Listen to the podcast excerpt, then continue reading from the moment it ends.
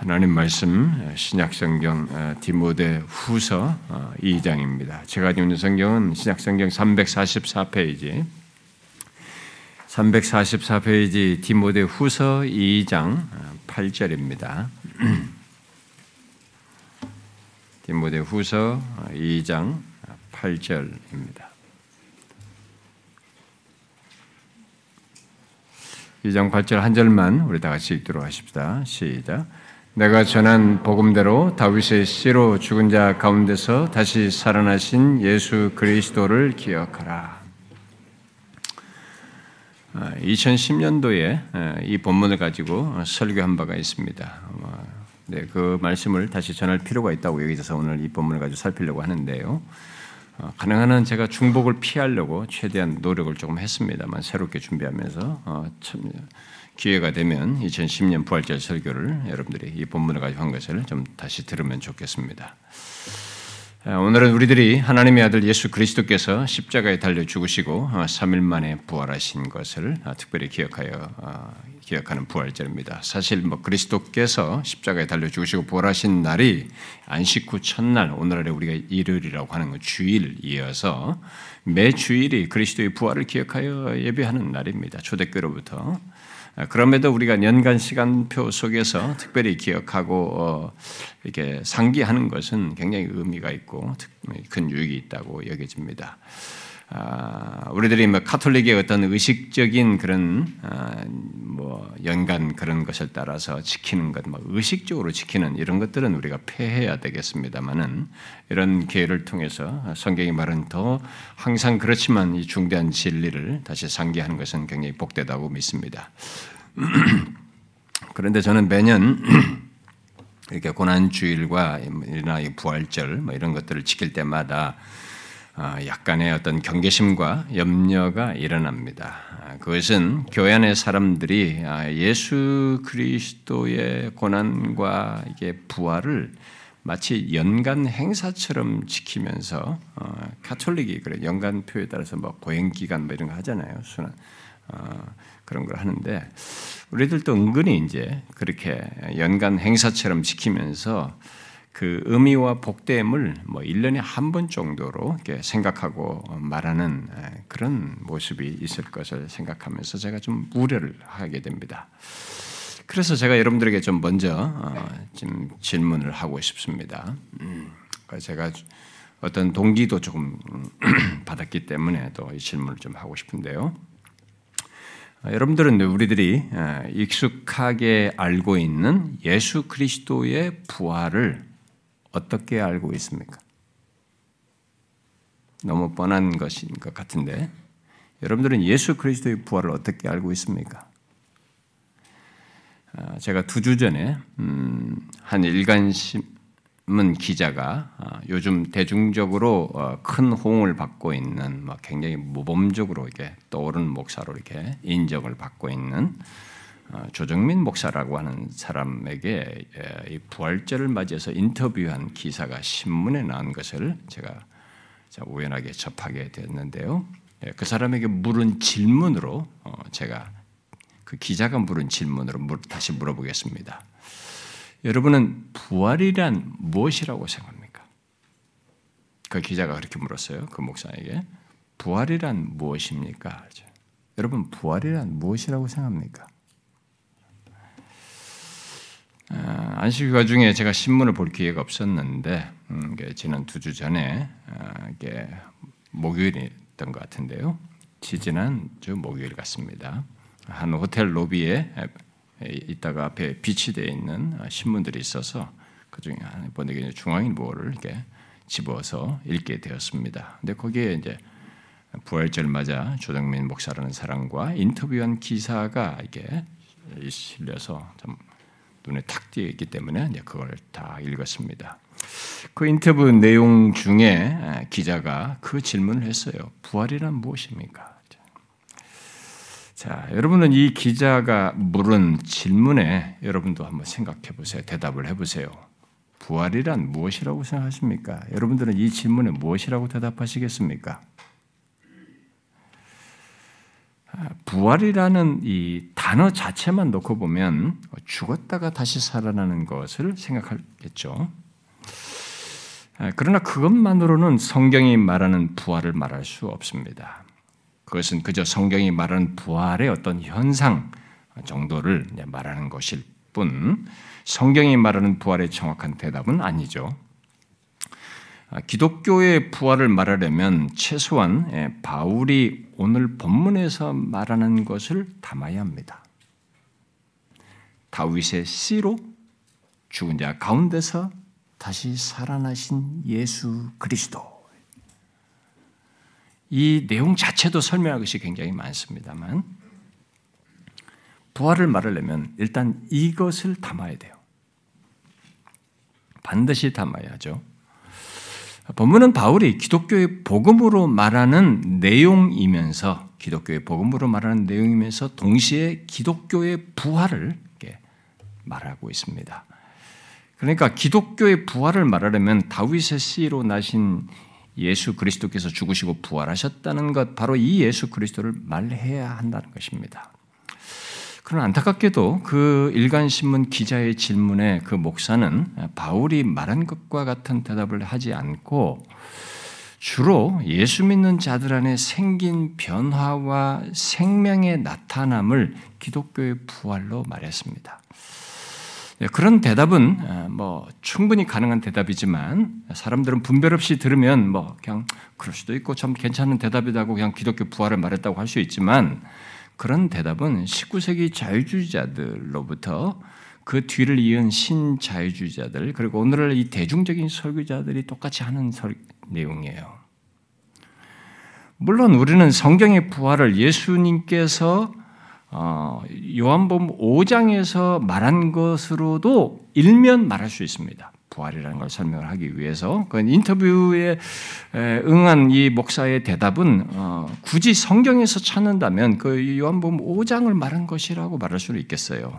요한복음 5장에서 예수님께서 이런 말씀을 하셨잖아요. 죽은 자들이 하나님의 아들의 음성을 들을 때가 오나니 곧 이때라. 듣는 자는 살아나리라 그랬어요. 예수님이 계실 때 지금 말씀하신 겁니다. 그러니까 이 말씀은 예수 그리스도를 믿음으로 사망에서 생명으로 옮겨지는 것, 죽은 자의 상태에서 살아나는 것을 말하고 있는 내용이죠. 우리는 그것도 부활이라는 말로 말할 수 있어요. 실제로 그 목사는 부활이 무엇인가라는 질문에 답하는 중에 부활은 죽음 뒤에 오지 않는 것이라고 하면서 부활은 죽음 뒤에 오는 것이 아니라고 하면서 구원과 부활과 영생은 동일선상의 개념이다. 라고 말함으로써 사실상 요한복음 5장에서 말한 것을 기독교의 부활로 설명을 했어요. 아, 그러나 여러분, 그것이 기독교의 부활일까요? 얼마든지 구원받는 것을 부활로 말할 수 있지만 기독교의 부활절을 맞아서 기독교의 부활절을 맞은 기독교의 부활에 대해서 지금 묻는 것이 여기 부활이란 무엇인가라는 질문인데 그 질문에 그런 정도의 내용을 기독교의 부활로 말할 수 있느냐라는 거예요. 흥미롭게도 그는 바울이 본문에서 말한 것과 같은 부활을 거의 말하지 않았어요. 그 죽으시고 다시 살아나신 예수 그리스도를 말하지 않더라고요. 아, 아마 생각 속에는 뭐 그게 있었는지 모르겠습니다. 그리고 기자가 다 알고 있다고 전제하여서 뭐 그걸 빼고 말했는지는 모르겠어요. 그러나 죽으시고 다시 살아신 예수 그리스도를 말하지 않는 부활 설명이 과연 기독교의 부활인가 하는 거예요. 그러나 오늘날 교회들이 음, 제도화되는 것을 경계하면서 그런 얘기를 했어요. 어, 죽으시고 다시 사신 예수 그리스도를 빼고 그저 예수 믿는 자들 안에 부활 생명이 나타나는 것을 이런 제도화된 교회 속에서 그런 것을 강조하기 위해서인지 몰라도 그것을 부활로 말을 했습니다. 그러나 그것은 우리의 현실을 반영한 적용적인 설명이고 옛날부터 자유주자들이 강조했던 그런 것과 유사한 설명이에요. 물론 사람들은 그런 주장과 설명을 신선하게 여깁니다. 그리고 좋아하죠. 오늘날에도 예, 예, 이런 대, 분위기예요. 예, 그런 거 그런 식으로 부활을 이해하고 더 적용적으로 더 강조점을 더 받아들이는 이게 그런 것이 오늘날도 대체적인 현상인 것 같아요. 제가 보니까요. 그리고 그런 것들, 그런 가르침, 그런 이해가 더 영향력도 크고, 어, 그래서 조금 제가 이런 부분에 설명할 필요를 좀 느끼게 되었습니다. 그래서 조금 더 제가 더 그의 인터뷰를 좀 더 인용을 해드리고 싶어요. 아, 그는 부활이란 무엇인가에 대한 질문에 아, 바로 설명을 하기를 인간의 죄로 창조주와 분리된 것을 말하면서 그런 상태에서 플러그가 우리가 이 전기 플러그 말이죠. 플러그가 빠진 것이 이게 예, 인간이 죄로 창조주로부터 분리된 것이다. 그런데 부활은 바로 그 플러그를 다시 끼우는 것이다. 이렇게 설명을 했어요.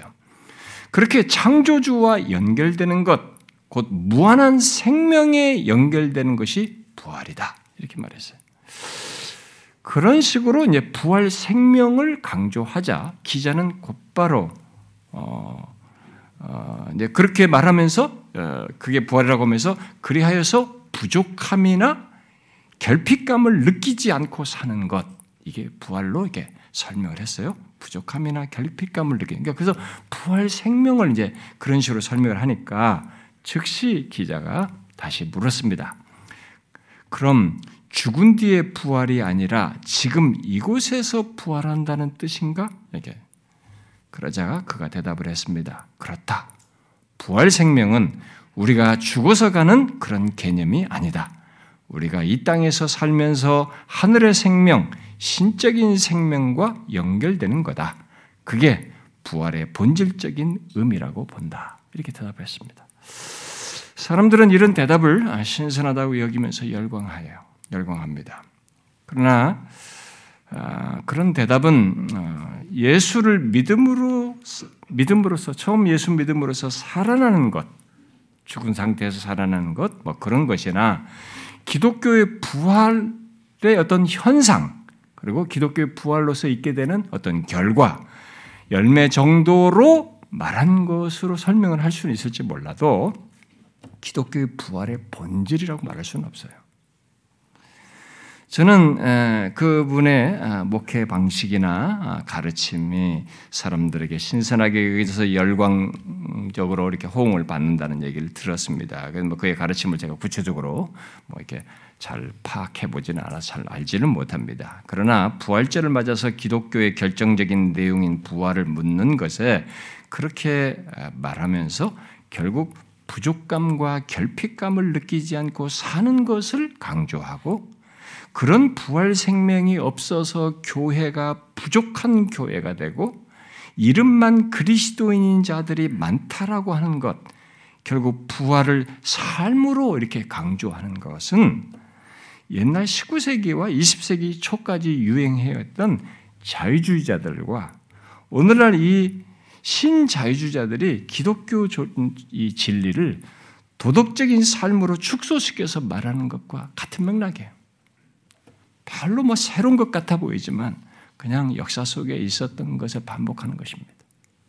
옛날 자유주의자들은 부활을 말하면서 중요한 것은 예수님의 제자들이 예수 그리스도의 부활을 믿고 세상에 영향력을 발휘했던 것처럼 사는 것이 중요하다. 그러면서 그들은 예수 그리스도의 부활의 역사적인 사실에 대해서는 별로 주목하지 않았습니다. 그건 그렇게 중요하지 않다. 응? 중요한 것은 그걸 믿고 세상에 영향력을 하면서 도덕적인 삶을 산 것이다. 다르게 산 것이다. 그런데 흥미롭게도 사람들은 이런 기독교의 가르침, 기독교 도덕을 굉장히 좋아합니다. 아, 그런데 지금 우리나라 안에서 아, 기독교의 이런 그 어떤 이런 가르침들 아, 그리고 이 복음이 이 도덕의 옷을 입고 이렇게 사람들에게 말하는 것이 큰 호응을 받고 있습니다. 아, 굉장히 인기를 받고 있어요. 예, 아마 이게 이제 우리가 진자 운동을 하는 겁니다. 기독교가 너무 타락하고 너무 욕을 많이 얻어먹고 있으니까 이렇게 도덕의 옷을 입힌 기독교를 그 복음을 복음을 거기에 덧입혀 가지고 그런 복음을 말하는 것을 굉장히 사람들이 좋아해요. 호응을 얻고 있습니다. 물론 기독교는 삶의 증거, 삶의 열매를 말하고 있고 반드시 그 열매를 가져야 합니다. 만일 그것이 없다면 그런 사람은 야고보서 야고보서 말씀대로 참 믿음이 아니죠. 진실한 신자가 아닙니다. 그러나 옛날 자유주의자들이 그러했듯이 예수 그리스도의 십자가와 부활을 말하면서 그것의 역사적인 사실은 축소시켜서 축소시키거나 건너뛰고 삶을 강조하는 것은 도덕을 강조하는 것은 기독교 복음이 아닙니다. 아무리 좋게 말해도 반쪽짜리 복음이에요. 이전에 제가 참교추 컨퍼런스에서 저는 그것을 도덕주의 복음이다 라고 말을 했습니다. 그것은 사람들을 도덕적인 우월감 속에서 거짓된 만족을 갖게 하고 기만에 빠지게 하는 것입니다. 기독교는 도덕과 삶을 말하되 바른 진리에 따른 선행된 하나님께서 우리를 위해서 행하신 이 복음의 실체 내용에 근거해서 도덕적인 삶을 말하는 것입니다. 이 순서가 중요한 거예요. 로마서 순서가 중요한 것입니다. 11장까지 내용 이후에 12장에 말하는 이런 순서가 굉장히 중요한 것입니다. 그러므로 만일 바른 진리가 하나님께서 우리 행하신 이 놀라운 사실이 축소되거나 희생되면 아무리 탁월한 도덕과 삶을 가져도 그것은 기독교가 아니에요. 그 정도는 다른 종교도 종교인들도 갖고 있고 도덕적으로 탁월한 사람들 중에는 그런 모습을 충분히 가지고 있습니다. 기독교의 부활 속에는 분명 그로 인한 생명, 능력, 기쁨, 감격 속에서 갖는 능한 삶이 있고 구별된 삶이 있습니다. 그러나 그런 것은 기독교 부활의 핵심 중추가 아니에요. 본질이 아닙니다. 후발적으로 수반되는 그저 열매 정도로 말할 수 있어요. 기독교의 부활은 예수 믿는 우리들 안에 역사하는 우리들 안에서 역사하고 경험되는 부활 생명이라는 것, 내게 생긴 부활 생명이라는 것에 앞서서 바울이 오늘 본문에서 말한 것이 핵심이고 우선이에요. 오늘 본문이 말한 것이 부활의 본질입니다. 무엇입니까? 다윗의 씨로 죽은 자 가운데서 다시 살아나신 예수 그리스도예요. 저는 그 인터뷰에 응한 목사가 이 예수 그리스도를 말하지 않고 부활을 말한 것에 상당히 놀랐습니다. 이 침을 다 읽고 나서 약간 허탈했습니다. 여러분 기독교 부활절에 부활이라는 말을 하면 그건 예수 그리스도를 말해야 하지 않습니까? 창조자 하나님과 분리되는 게 다시 붙여서 그 신적인 생명을 얻는 것을 부활로 말하는 건 안 되죠. 그런데 이 예수 그리스도를 전혀 말하지 않고 부활의 생명의 나타남을 주로 막 강조를 하는 거예요. 이 제도적인 교회들이 제도가 되고 있는 곳에 부활의 생명이 나타나고 있지 않다. 교회도 그 신자들 안에서도. 그게 우리 현실이에요. 답답한 현실입니다. 그게 맞는데 지금 극단적인 진자 운동을 하는 겁니다. 이쪽에서 이쪽으로 튄 겁니다. 부족감이나 결핍감을 느끼지 않고 사는 것을 기독교의 부활로 강조하면 이것을 우선적으로 강조하면 안 되죠. 듣기는 좋습니다. 이것도 분명히 말할 내용이에요, 사실은. 그러나 그것은 기독교의 부활의 본질이 아닙니다. 정확한 이해를 한 것도 아니고 설명도 아닙니다. 기독교의 부활은 반드시 다윗의 씨로 죽은 자 가운데서 다시 살아나신 예수 그리스도를 말해야 되고 그 예수 그리스도가 이 예수 그리스도가 있어야 하는 것입니다. 바울은 이 내용을 복음으로 지금 말하고 있는 겁니다. 우리말 번역은 내가 전한 복음대로라고 의역을 했습니다만은 원문대로 말하면 나의 복음이에요. 그러니까 우리말 번역은 그것의 의미를 풀어서 번역한 것입니다. 그런데 잘 보십시오. 그가 항상 전했던 복음, 모든 사람들에게 또 이 디모데에게도 전했던 복음으로 말한 것이 무엇입니까? 익숙한 내용이에요. 다윗의 씨로 죽은 자 가운데서 다시 사신 예수 그리스도. 풀어서 말하면 다윗의 후손으로 오리라고 약속한 대로 육신을 입고 이 땅에 오셔서 사시고 십자가에 달려 죽으셨다가 다시 살아나신 그 예수 그리스도입니다. 그런데 바울은 디모데에게 그 예수 그리스도를 기억하라 이렇게 말하고 있어요. 물론 그 예수 그리스도는 디모데에게 너무 잘 알고 있는 예수 그리스도입니다.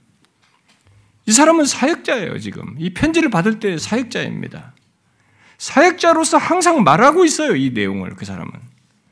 그런데 바울은 이 다윗의 씨로 죽은 자가 다시 살아서 예수 그리스도를 기억하라라고 얘기합니다. 너무 익숙한 내용인데. 왜 익히 알고 있는 이 복음의 핵심을 기독교의 부활을 기억하라고 하는 것입니까? 물론 그것은 당시의 배경과 맞물려 있어요. 이 복음이 공격받고 있었거든요. 여러분 이 편지가 바울의 마지막 편지인 거 아시죠? 디모데 후서가 이 편지 이후에 얼마 후에 이 사람이 순교 당하지 않습니까? 그렇게 그는 그의 사역의 결국 마지막 감옥에서도 마지막에 갇힌 조건에서 그 마지막에서도 자신이 항상 전해온 복음을 얘기하고 있어요 지금. 바로 육신을 입고 이 땅에 오셔서 죽으시고 부활하신 예수 그리스도를 그 마지막에도 이 얘기를 하면서 이 예수 그리스도를 기억하라고 말하고 있습니다.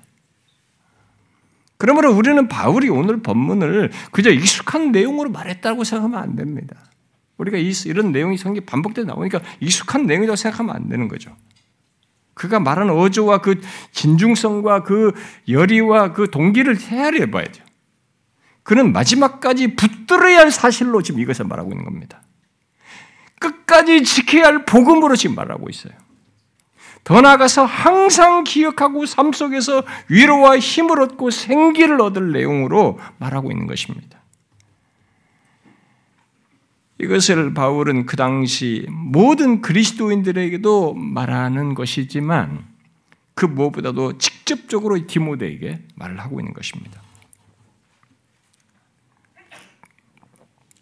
바로 복음을 알고 전하는 목회자요, 교회 양육자인 디모데에게 말입니다. 오늘날로 말하면 교회 목회자들에게 또 교회 리더들에게 다윗의 씨로 죽은 자 가운데서 다시 하신 예수 그리스도를 기억하라. 여러분 리더들 여러분들 또 우리 사역자들 음, 다윗의 씨로 죽었다가 다시 하신 예수 그리스도 기억하라. 아, 그다 아는데 뭐 나한테 뭐 수도 없이 수백 번 내가 말했는데 그럴 수도 있잖아요. 그런데 왜 그렇게 익히 알고 있는 말하고 가려고 전하는 이 디모데에게 익숙히 알고 있는 그 예수 그리스도를 기억하라고 말하고 있는 것입니까? 디모데가 익히 아는 내용임에도 바로 그 익숙한 내용 모두 다 알고 있는 그 복음의 내용이 공격받고 배제되고 있었고 그, 그런 가운데서 디모데도 약간 흔들리고 있었어요. 사람은 이 현실의 영향을 받습니다. 위축되고 있는 거죠.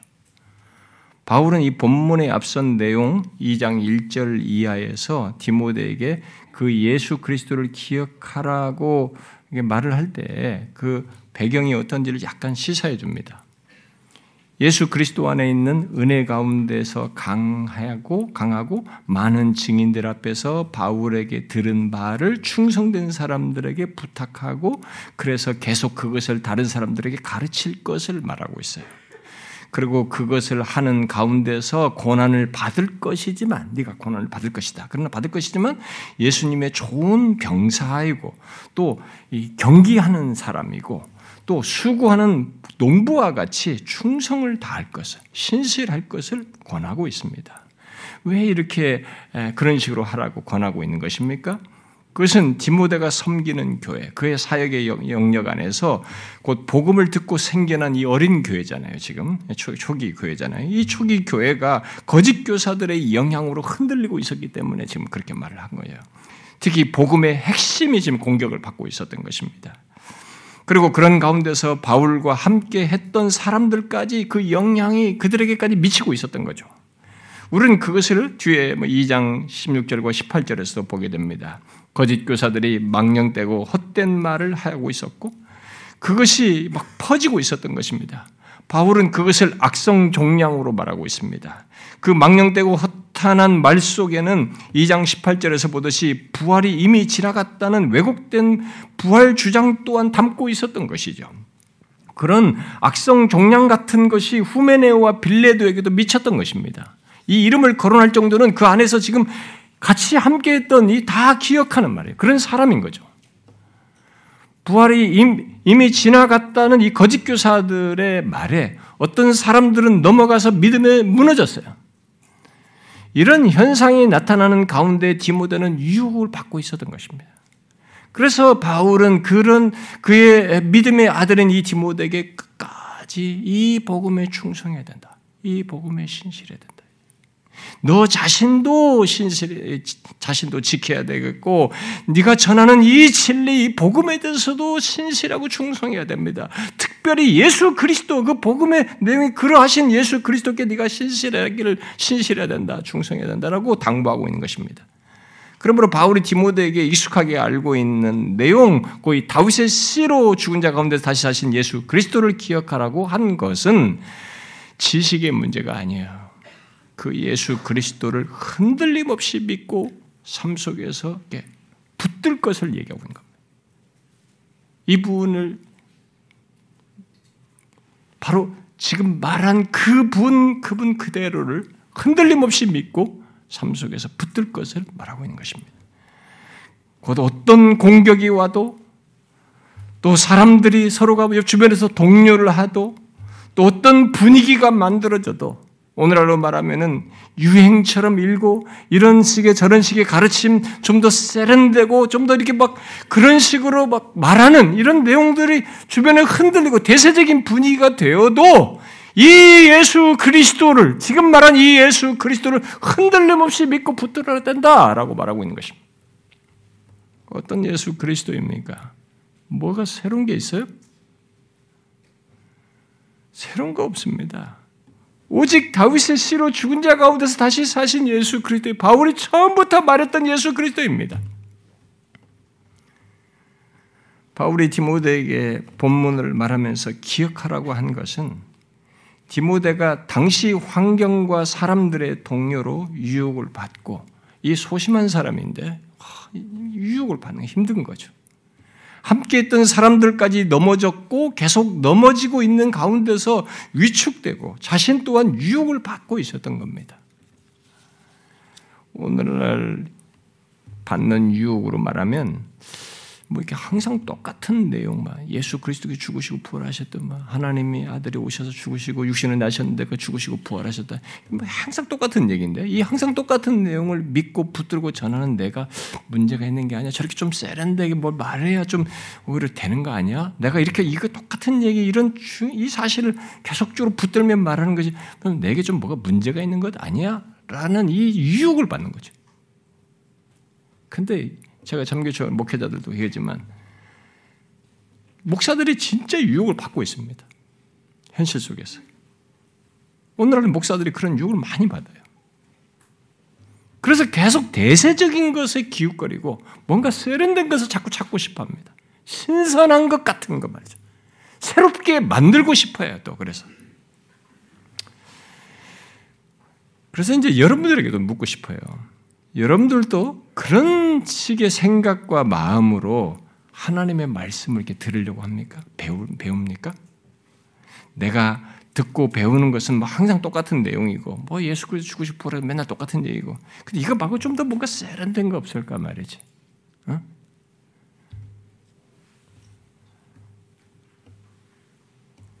진짜 그런 세련된 가르침.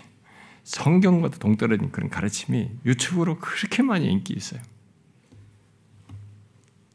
좀 더 새로운 것에 자꾸 목말라 합니다.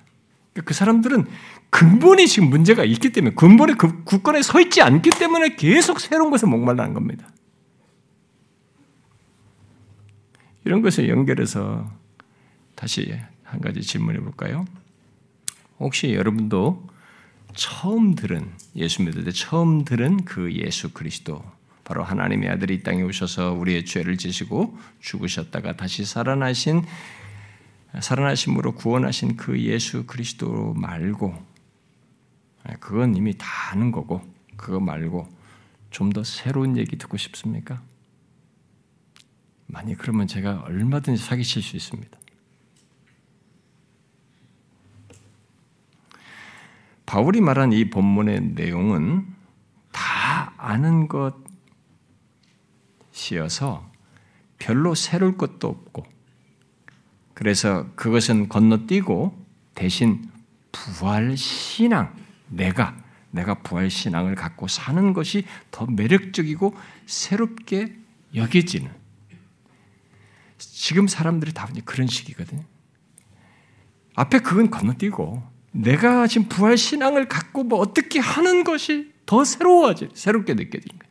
지금 사람들이 대부분 그렇게 가르치고 그렇게 받고 그렇게 그걸 새롭게 여겨요. 여러분도 그러십니까? 그런 것이 더 새롭게 여겨지십니까? 바울은 그렇게 여기는 분위기가 지금 만들어지고 있는 초대교회에서 그런 분위기와 유혹 있는 조건에서 디모데에게 다른 새로운 것을 말하지 않고 다른 새로운 것은 없다. 옛날부터 자신이 항상 전했던 복음, 곧 다윗의 씨로 죽은 자 가운데서 다시 사신 예수 그리스도, 그를 기억하라 이렇게 말하고 있습니다. 그 예수 그리스도가 우리에게 영원한 복음이고, 영원한 기쁨이고, 영원한 소망이다. 그 예수 그리스도가 우리의 신앙과 삶의 생기다. 이 복음은 주님께서 다시 오실 때까지 조금도 바뀌지 않는 것입니다.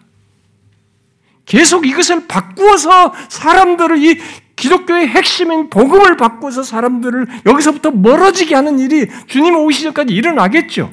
그러나 그것은 사람들이 만든 것이지 주님 오실 때까지 바뀌지 않아요. 이것은. 바울은 그것을 처음부터 지금 순교하기 때까지, 순교하기 전까지 붙들면서 항상 전하고 있는 것입니다.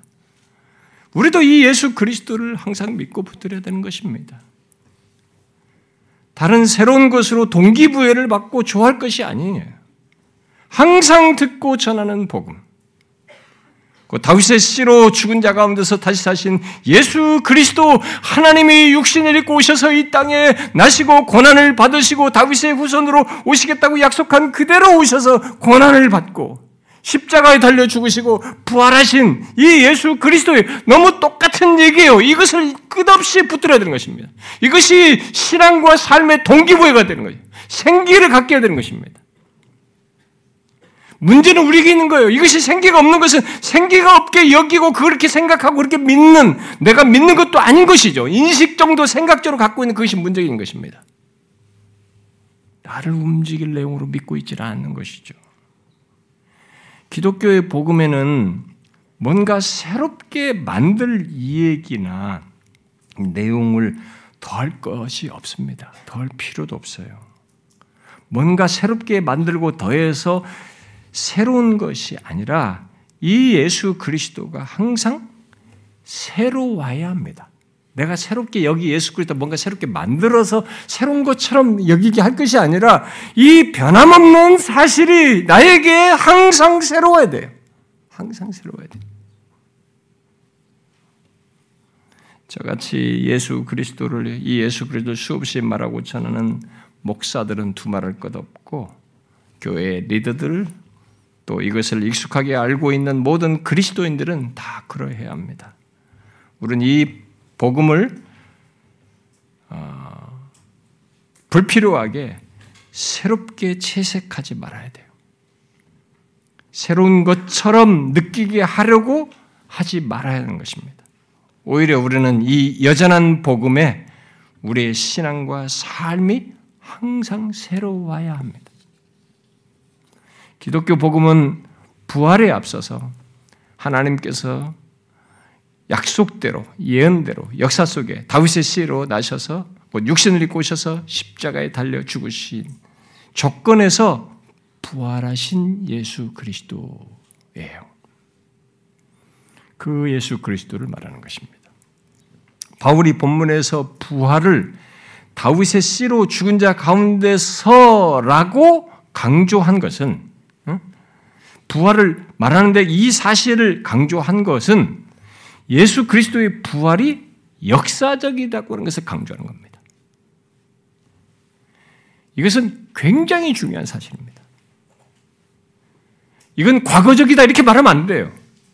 이 역사적인 것이 현재 연속선상에 묶여 있는 겁니다.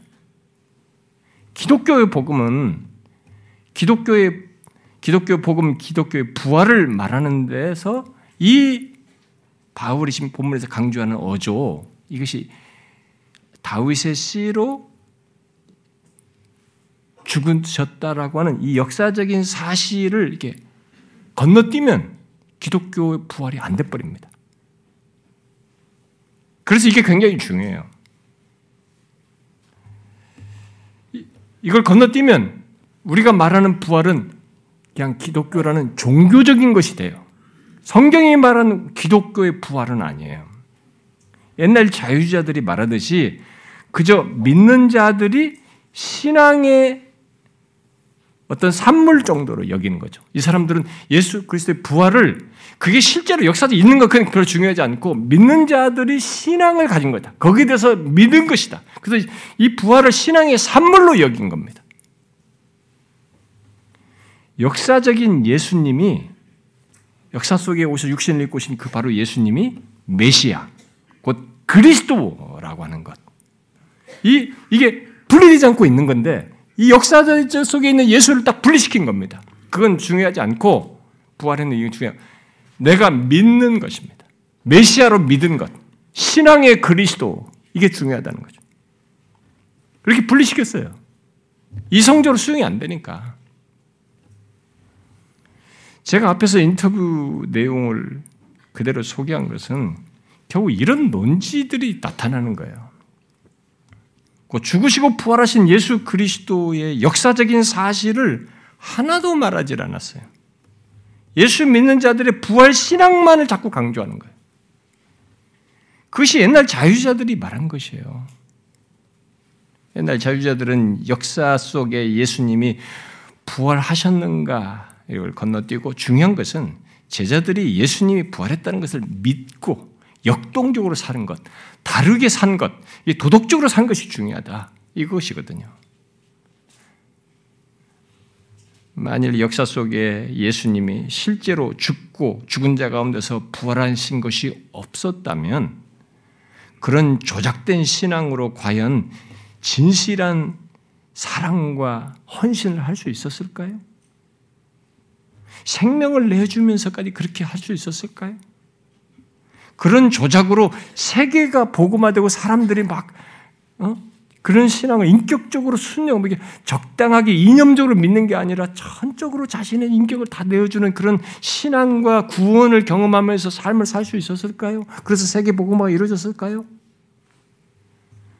저는 오늘날 목사들이 부활의 생명을 예수 그리스도의 죽음과 부활의 역사적인 사실을 생략하고 강조하는 것에 대해서 우려합니다. 그것은 일면 어떤 의미가 되냐면 우리들 스스로 그 믿음을 갖고 행하라고 하는 인위적인 어떤 무엇이 돼요. 아르미니스적인 어떤 신앙을 강요하는 것이 되는 겁니다. 지난주 금요일도 어, 예, 한 일간 신문에 뭐 만 명 정도로 성도가 모이는데 인터넷 유튜브로는 2만 명이 설교를 듣, 뭐 꾸준히 듣는다고 하는 그런 요즘 인기 있는 또 설교자 중에 한 사람이 뭐 유기성 목사가는 사람인데 그 사람이 또 일간 신문에 인터뷰를 했더라고요. 근데 거기에서도 부활과 관련해서 이 기자가 묻는 질문에 결국 부활 신앙을 갖고 예수님처럼 살자 이게 초점이에요. 물론 이게 적용적이기 때문에 그게 강조가 돼야 되는데 그게 대부분이에요. 저는 그런 내용이 부활과 관련해서 말할 수 있고 또 적용적으로 분명히 말해야 할 내용이기 때문에 저는 말해야 된다고 생각이 듭니다. 아, 또 예수 믿는 우리 모두가 가져야 할 내용이라고 것은 분명해요. 그런데 문제는 이 부활 신앙의 근거, 곧 인류 역사의 유일한 사건으로서 온 세상을 바꾼 바로 나를 바꾸는 역사 속에 예수님께서 실제로 역사 속에서 죽으시고 부활하셨다는 이 사실을 더 큰 사실이거든요.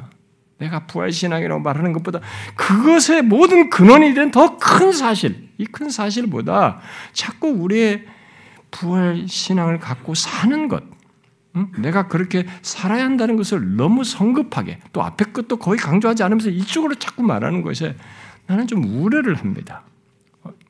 어, 다 그들이 다 틀렸다는 얘기는 아니에요. 그러니까 이런 대세가 나는 좀 우려가 됩니다.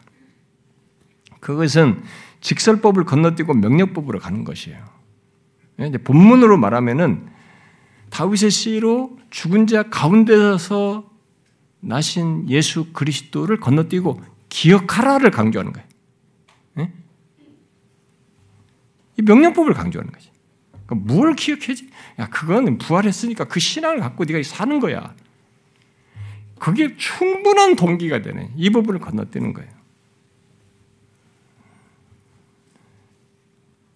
제가 이번에 부활제를 맞아서 이게 일간 신문, 기독교 개통 신문에 이 부활제를 관련 기사들이 많이 시키거든요. 뭐 그런 인터뷰들. 그걸 제가 다 접할 수 있는 거 다 이렇게 쭉 읽어봤어요.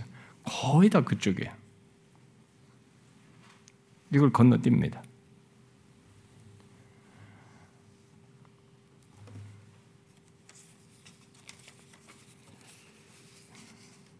그런데 부활 이 강조 속에서 어,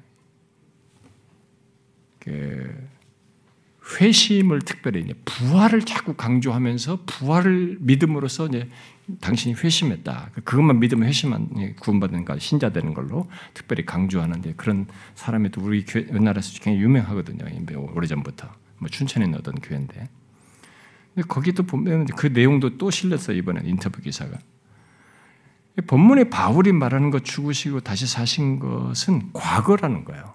그건 과거 라고 말하면서 중요한 것은 그 주님을 지금 나의 주님으로 받아들인 것이 그, 그 주님이 내 안에 계신 것을 믿는 것이 중요한 거다. 이쪽에 초점을 건너뛰는 이 사람들은 진정한 이 회심을 건너뛰어 버려요. 이걸 지금 현재 믿는 거예요. 그게 이제 사형리를 원래 강조했던 사람이고 CCC 출신이고 옛날부터 대학생 선교를 많이 했던 사람이라 그 자기가 영접하여서 그거 믿게 하는 거 여기에 초점이 있다 보니까 그것의 연장선상에서 부활을 끼고 강조해가지고 그런 식으로 사람들을 이끌어요. 저는 뭐 그런 내용도 틀린 것은 아니라고 봐요. 그러나 바울은 디모데에게 야 영광스럽게 되신 지금 하나님 우편에 계신 이분을 기억해라. 현재 시제로 그런 상태에 있으니까 그걸 말해도 되잖아요. 그걸 말하지 않았습니다. 본문에 뭘 얘기하고 있습니까? 현재 영광스럽게 되신 예수 그리스도가 아니라 역사 속에 계신 예수, 역사 속에서 행하신 예수 그리스도, 다윗의 씨로 나셔서 죽으시고 부활하신 예수 그리스도. 그 예수 그리스도를 기억하라고 말한 것입니다. 바울은 그 어, 역사적 사건 속에 현재를 바꾸는 것이 있다는 것을 시사하면서 그 예수 그리스도를 기억하라는 것입니다. 여기에 국권이 서야 된다는 거죠. 거기에 국권이 그것에 근거한 거기 국권이 서서 현재에 그러니까 현재라고 하는 것이 그런 사실에 국권이 서 있지 않으면 지금 이 시대, 그 시대 거짓 교사의 다른 가르침에 흔들리듯이 흔들려요. 변형된 이선 가르침에 그냥 똑같이 예수 그리스도 부활 얘기니까 그대로 듣고 그냥 넘어가는 것이. 그래서 제가 여러분들에게 또 묻고 싶습니다. 여러분은 기독교의 복음, 기독교의 부활을 어떻게 알고 있었어요? 어떻게 알고 있습니까?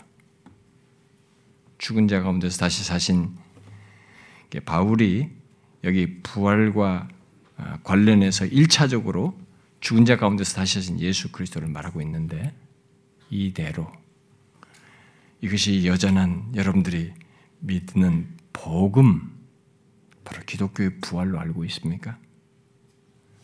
예수 그리스도의 죽음과 부활이 역사적으로 역사적인 성취라는 것. 그리고 그 속에 이 세상과 나를 완전히 바꿀 놀라운 일이 있다는 것을 기억하고 있습니까? 기독교의 복음이 이 땅의 모든 종교와 구분되는 게 뭡니까? 하나님께서 약속한 대로 예언대로 역사 속에 성취되어서 하나님의 아들이 다윗의 씨로 나서서 그 사람의 몸을 입고 오셔서 이 땅에서 곧 역사 속에서 우리의 구원을 위해 우리의 죄와 사망을 해결하기 위해서 실제로 죽으시고 다시 살아나셨다는 거예요. 곧 부활을 통해서 이 모든 것을 이루셨다는 것입니다. 이 역사적인 사실을 여러분 일반 종교는 윤회가 되는지 어찌 알아요, 여러분? 윤회를 말하지만 그게 역사적인 증거가 없잖아요. 역사성이 떨어지지 않습니까? 모든 종교율은 역사성이 없잖아요, 여러분. 만들지. 신화처럼 만들 뿐이지 역사 속에 실제로 있어서 근거를 제시하지 않지 않습니까? 이거란 말이에요, 지금. 그런데 사람들은 그렇게 예수 그리스도 죽으시고 부활하신 것에 역사적인 성취에 근거하지 않고 나를 움직이는 원천을 건너뛰고 우리의 무엇이 내가 믿고 이게 하는 것을 자꾸 비중을 두려고 합니다. 그것은 기독교적인 것을 말하지만 특히 복음의 핵심이 되는 내용을 말하지만 결국은 복음을 축소시키는 겁니다. 바울은 본문에서뿐만 아니라 고린도전서 15장, 15장 에서 내가 전하는 복음이라고 말을 하면서 자신이 전하는 복음이 어떤 것인지를 구체적으로 말합니다. 무엇이라고 말해요? 다른 게 아니에요. 성경대로 그리스도께서 우리 죄를 위하여 죽으시고 장사 지낸 바 되셨다가 성경대로 사흘 만에 다시 살아나셨다는 것이에요. 이게 내가 전한 복음이다. 기독교 복음이에요. 이게 기독교 부활입니다. 바로 그런 역사적인 사건은 그 자신의 죄에 대한 싹스로 예외 없이 죽음에 이르러야 하고 또 영원히 심판을 받아야 하는 인류에게 바로 우리들에게 전무후무한 사실을 드러내는 그런 역사적인 사건입니다. 사실을 말하는 것입니다. 그러니까 예외 없이 죽어야 하는 이 죽음의 굴레를 끊어버렸다는 거죠. 그 단순히 일어난 사건이 과거 사건으로 말하는 것이 아닙니다. 이건 세상 역사를 바꾼 겁니다. 누구나 죽어야 된단 말이에요. 죄 싹스로. 그런데 예수 그리스도께서 역사 속에 오셔서 자신이 죄를 지시고 부활하심으로써 이 죽음의 굴레라는 걸 끊어버린 것입니다. 그것을 넘어서서 더 나아가서 뭡니까? 다시 자신 예수 그리스도처럼 이 부활하신 죽음을 넘어서 부활하신 것처럼 참 생명, 영원한 생명의 길을 여신 거예요. 그것이 우리를 다르게 하는 것입니다. 기독교를 다르게 하는 것이 우리의 신앙과 삶의 생기를 갖게 하는 것입니다. 흔히 말하면 부활 생명,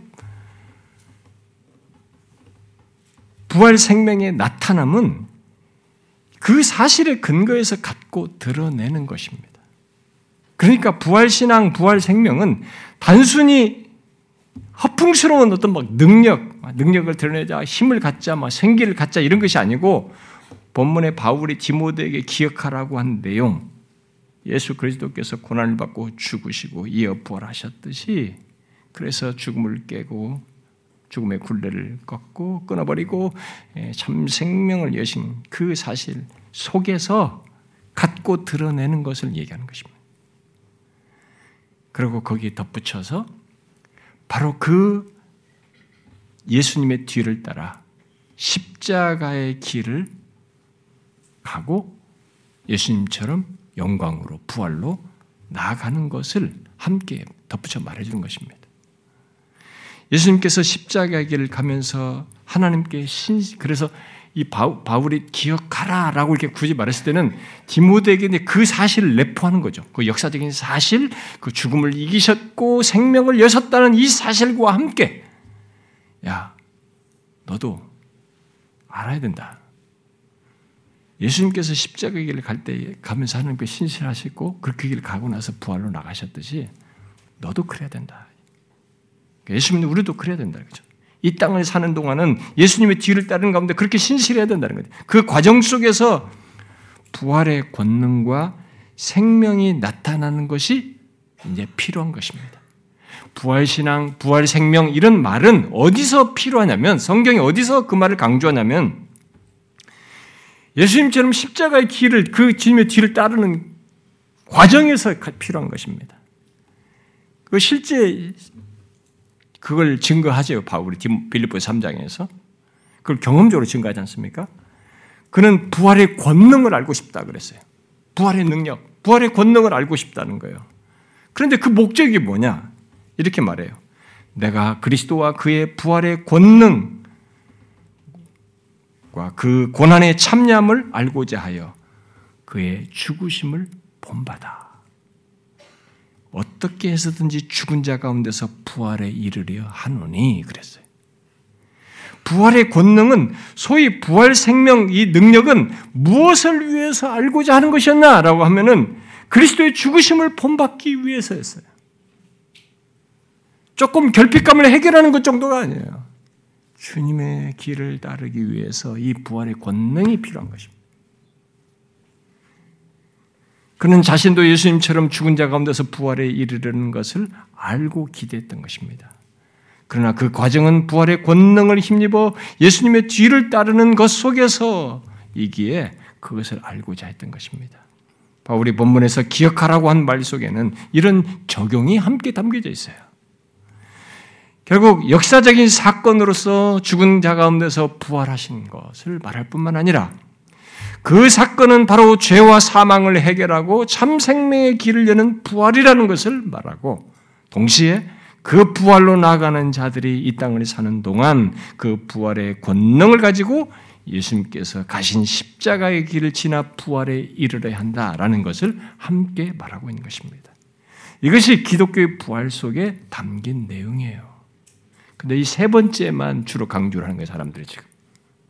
그것도 십자가의 길이 아니라 이 지친 생활 속에서 삶을 좀 위로받고 힘을 내는 것, 어? 신자답게 산다는 것, 이런 정도로 이 부활 생명을 주로 적용을 하고 있습니다.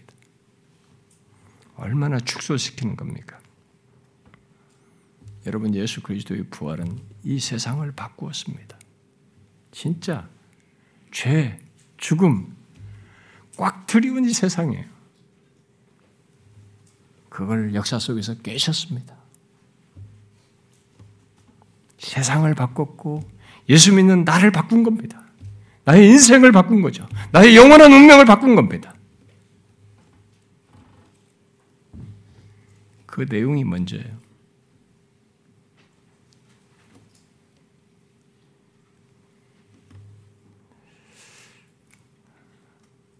우리를 바꾼 죽은 자 가운데서 다시 사신 예수 그리스도 그 안에 우리의 생명과 복이 있습니다. 장래가 있어요. 바로 이 예수 그리스도 안에 우리의 장래 영광이 있습니다. 이 예수 그리스도를 기억하셔야 합니다. 항상 똑같은 내용, 그 예수 그리스도이지만 우리를 흔들고 우리를 영원히 지탱시켜줄, 붙들어줄 사실이 거기에 있습니다. 영원한 복음이 거기에 있습니다. 그러므로 여러분 아무리 대세가 어떠해도 이 익숙한 예수 그리스도 다윗의 씨로 죽은 자 가운데서 다시 사신 예수 그리스도를 붙드십시오. 바울이 디모데에게 말한 겁니다. 우리도 똑같아요. 그 역사 속에 이루신 것에 견고하셔야 합니다. 하나님의 아들이 오셔서 역사 속에서 이루신 이 어마어마한 사실에 견고히 서야 합니다.